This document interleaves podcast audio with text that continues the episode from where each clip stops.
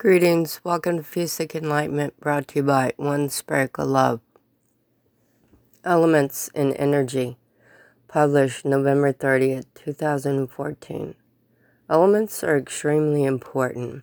Elements in world astrology stimulates from past and present lifetimes, which then creates future lifetimes of energy.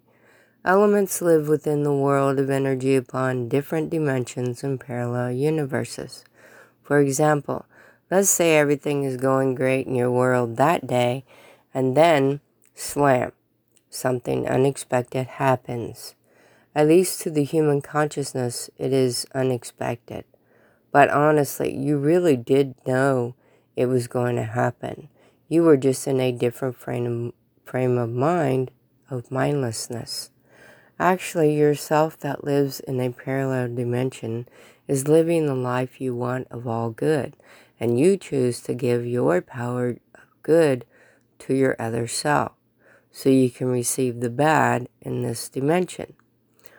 So, if you want all the good, then you must be good in this dimension of 3D, third dimension. That is universal law of time, space, and mass matter in 3D, third dimension, in Earth's physical realm of the human five senses. Open your mind and you open your world. You can and will connect with you if you so choose. It is you who chooses to be connected to you. This is through tough love of learning how to love yourself and all of you. Connection starts with purpose.